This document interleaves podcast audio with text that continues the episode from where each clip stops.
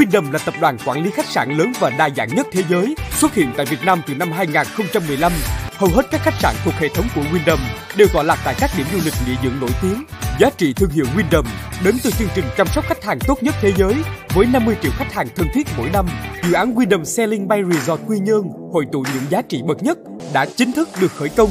không chỉ mang đến cơ hội trải nghiệm dịch vụ lưu trú, nghỉ dưỡng đẳng cấp còn là cửa ngõ đưa các nhà đầu tư đến với khoản lợi nhuận lâu dài và hấp dẫn. Wyndham Sailing Bay Resort Quy Nhơn,